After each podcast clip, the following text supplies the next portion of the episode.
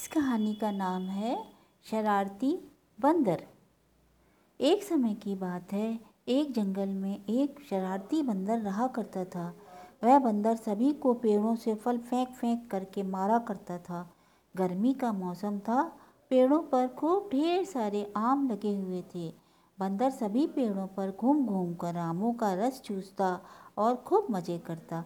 नीचे आने जाने वाले जानवरों पर वह ऊपर से बैठे बैठे आम फेंक फेंक कर मारता और खूब हंसता। एक समय हाथी उधर से गुजर रहा था।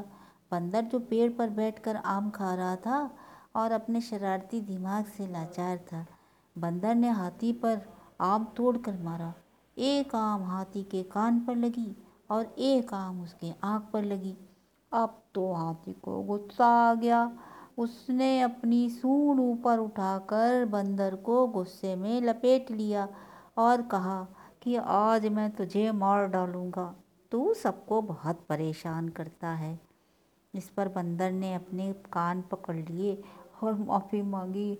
अब मैं किसी को परेशान नहीं करूँगा। मुझे छोड़ दो, मुझे छोड़ दो।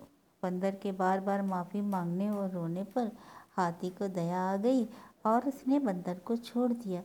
कुछ समय बाद दोनों घनिष्ठ मित्र हो गए। बंदर अब अपने मित्र को फल तोड़ तोड़ कर खिलाता और दोनों मित्र पूरे जंगल में घूमते थे। इससे हमें क्या शिक्षा मिलती है कि किसी को परेशान नहीं करना चाहिए। उसका परिणाम बुरा ही होता है।